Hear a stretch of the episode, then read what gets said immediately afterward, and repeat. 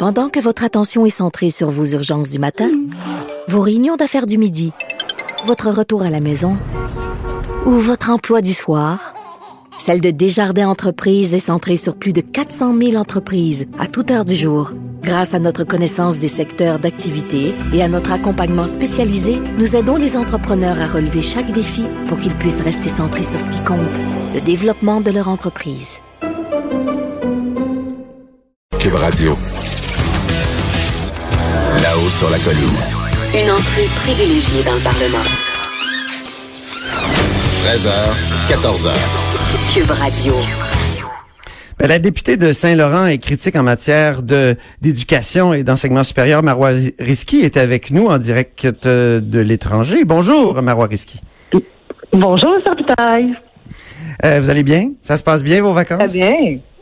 Formidable. Mais là, on vous sort de vos vacances pour parler des commissions scolaires qui sont ignorées par le gouvernement Legault pendant cette période-là cruciale de l'année qu'on qualifie de consultation pré-budgétaire. Donc, euh, il y a notre chroniqueur euh, euh, Girard, Michel Girard, ici au Journal de Montréal, qui a, qui a critiqué cette, cette, cette façon d'ignorer les commissions scolaires. Et, et, vous, vous voulez Avec en rajouter? Raison. Ben avec raison, M. Gérard, euh, j'ai lu son article, effectivement, elles, elles, ne sont pas juste boudées, les commissions euh, scolaires, elles sont carrément ignorées. C'est comme si dans la tête du nouveau gouvernement, les commissions scolaires n'existaient déjà plus. Elles sont déjà abolies. Alors, on ne les demande pas en entrevue, on leur demande pas non plus leur opinion. Et pourtant, vous vous rappelez que dans les trois premiers projets de loi qui ont été déposés par le nouveau gouvernement, il y en a un là-dedans qui est assez majeur, c'est le PL numéro 3, qui vient euh, réduire les taxes scolaires de façon très importante. On vient gruger entre 700 à 900 millions de dollars annuellement. Alors, ce serait important que le nouveau ministre des Finances rencontre les commissions scolaires pour discuter de comment on peut pallier à ce manque à gagner des commissions scolaires. Et euh, je parlais même ce matin avec euh, mon collègue de travail, Carlos Ditao, qui est l'ancien ministre des Finances, et lui me disait que pendant trois années de suite, euh, son cabinet ainsi que lui-même a rencontré la Fédération des commissions scolaires en consultation pré-budgétaire pour comprendre les besoins de tout le réseau scolaire. Mais le gouvernement dit justement, il y a un projet de loi qui est déposé, le projet de loi 3, et, excusez-moi, les commissions scolaires vont pouvoir venir en consultation, euh, euh, non pas pré-budgétaire à ce moment-là, mais consultation parlementaire au sujet de ce projet de loi-là. Puis, ils vont pouvoir finalement exposer, non pas derrière des portes closes, mais publiquement, les raisons pour lesquelles euh, ils s'opposent, puis ce qu'ils demandent aussi au gouvernement. Encore faut-il que la CSDM soit invitée. Il y a eu des désistements pour les commissions, puis des plages horaires sont libérées. D'ailleurs, il y a maintenant trois grosses plages horaires libres. Donc, euh, moi, j'aimerais bien entendre la, la, CSDM, voir qu'est-ce qu'elle a à dire, surtout que euh, c'est la plus grande commission au Québec. Alors, pourquoi que la commission scolaire de Montréal n'est pas invitée? Mais c'est la Fédération des commissions scolaires du Québec, je pense, qui va porter le flambeau, d'après ce que j'ai compris. Oui, tout à fait. Mais la CSDM a fait une demande aussi pour être entendue, parce qu'elle aussi a ses besoins. Et sincèrement, puisqu'il est très, c'est un dossier qui est quand même assez important, ce serait intéressant d'entendre vraiment les différentes voix au dossier. Puis il y en a plusieurs qui, qui aimeraient être entendus. Et là, il y a trois plages horaires de disponibles. Je pense que nous, notre travail de député, c'est d'entendre le plus grand nombre de personnes et ne pas se tourner les pouces lorsque des plages qui sont inoccupées.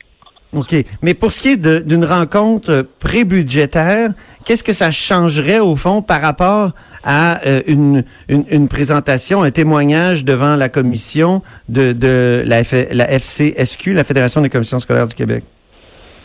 Là, présentement, pour, là, pour deux affaires, pour ça, on revient pour le budget. Euh, habituellement, le cabinet du ministère des Finances rencontre les différents intervenants du milieu, sur le cégep universitaire, mais aussi euh, les commissions scolaires. Et là, ils ont tout simplement répondu qu'ils n'avaient pas assez de temps pour les rencontrer.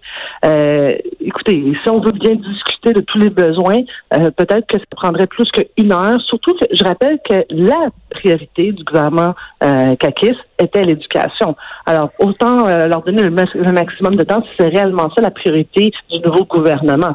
Mais il peut pas dire d'une part que c'est ça la, la, vraie priorité des Québécois, la priorité du gouvernement, mais refuser d'entendre les principaux acteurs du milieu du réseau scolaire.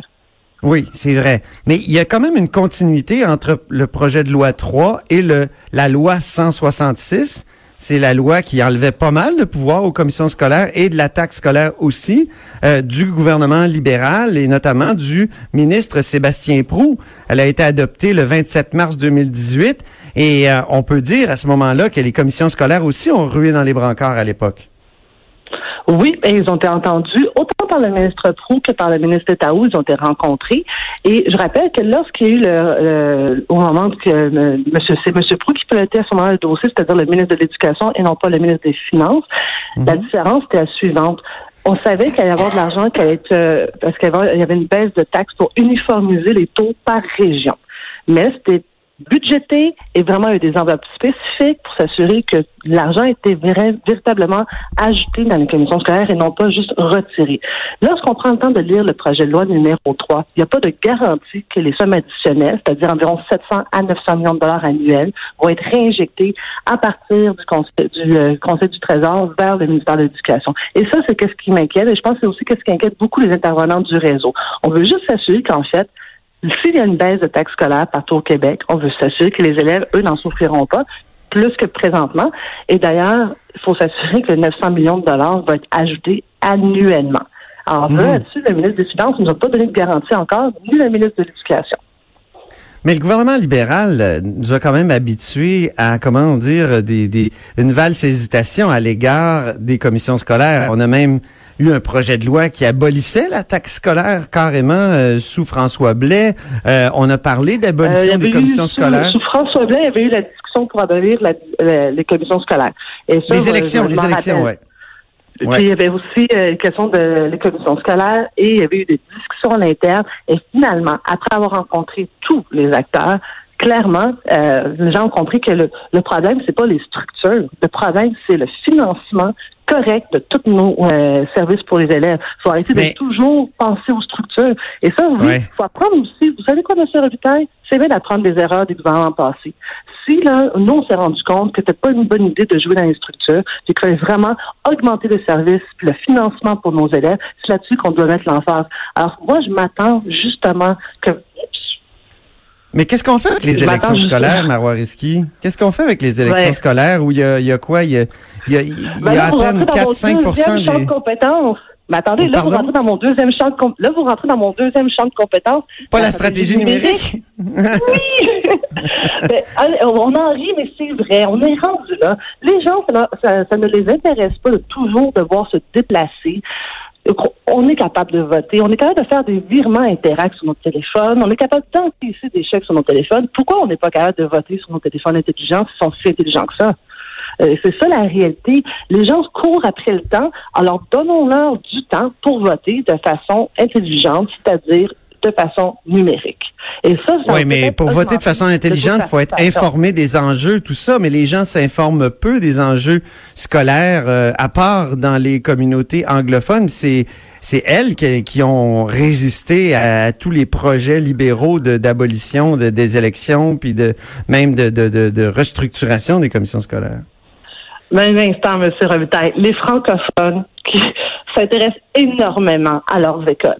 Il y a plusieurs groupes sur les réseaux sociaux qui, justement, ne parlent que de leur école. Et on le voit, là, qui sont vraiment intéressés. Non On seulement l'a vu par les chaînes humaines, en tout cas. Oui, on les a vus, puis moi, je peux vous dire, il y en avait dans mon quartier. Mais la réalité, c'est que euh, les gens s'intéressent à leur école. Alors, c'est pas vrai que les Québécois sont désintéressés. Ils veulent juste avoir du temps pour le faire correctement. Et c'est pas vrai qu'ils vont, euh, vont perdre une heure pour se rendre à un bureau de vote pour une élection scolaire. Malheureusement, c'est ça la réalité. Alors, trouvons des outils pour faciliter le vote des gens. Et je suis convaincue que le vote électronique va, se- va se permettre en- en- que les gens vont s'intéresser davantage puis participer à la vie démocratique de leurs institutions scolaires. Et ça, c'est déjà adopté. Ça, c'est déjà adopté, là, le- les élections scolaires Oui, électroniques. Absolument. La prochaine Mais- va être électronique. On prévoit qu'on, une, une hausse de participation de combien? Ben, je sais pas. Je ne dis pas. Ça, c'est pas dans mon champ de compétences, là. C'est comme dans la météo, là. Je suis pas bonne là-dedans. Pourquoi tu vas faire bon, c'est bon? Ça, c'est pas Vous avez pas de boule de cristal, Marois Risky? Non! Pas encore. Je travaille Mais là. si vous dites que ça va augmenter la participation, on pourrait quand même avoir euh, une cible, non? Ben, moi, je vais vous dire, est-ce que la démocratie, la journée que les Québécois ont voté aux jeunes pour les élections municipales, à en bas de 40 est-ce qu'on va annuler les élections municipales? La journée que les Québécois, ça n'intéresse plus d'aller voter au provincial, est-ce qu'on va annuler aussi? Euh, les... On peut pas faire ça. La démocratie ne devrait pas avoir de prix. C'est le rôle des élus de faire intéresser Oui, tout mais le une monde démocratie à la- où à 4 l'appareil de la population participe, euh, c'est une démocratie qui, qui, qui, qui est en panne, là, on s'entend, non? Non, non, elle n'est pas en santé, elle n'est pas en santé, mais c'est à nous de la rendre en santé. C'est à nous d'expliquer c'est quoi les enjeux. C'est à nous de vulgariser, c'est à nous d'intéresser les gens. Et euh, elle est peut-être à 4% dans certains endroits, mais elle est aussi à 20% dans d'autres secteurs au niveau de- des, des, euh, des élections scolaires. Alors, il faut Bien. faire attention. Mais on peut augmenter, M. Rapitaille, puis donnons-nous, vous, vous, aimez une cible, allons-y pour 40% Oh! Euh, Vous l'avez, euh, vous l'avez fixé et c'est noté. euh, Vous l'avez dit en premier à Cube et à là-haut sur la colline plus précisément. Merci infiniment, Marois Risky, pour euh, cette discussion en plein pendant vos vacances et bon retour au Québec. Merci, à bientôt. C'est bien. À bientôt. Restez avec nous parce qu'après, on discute de, de langue politique avec Benoît Melançon. just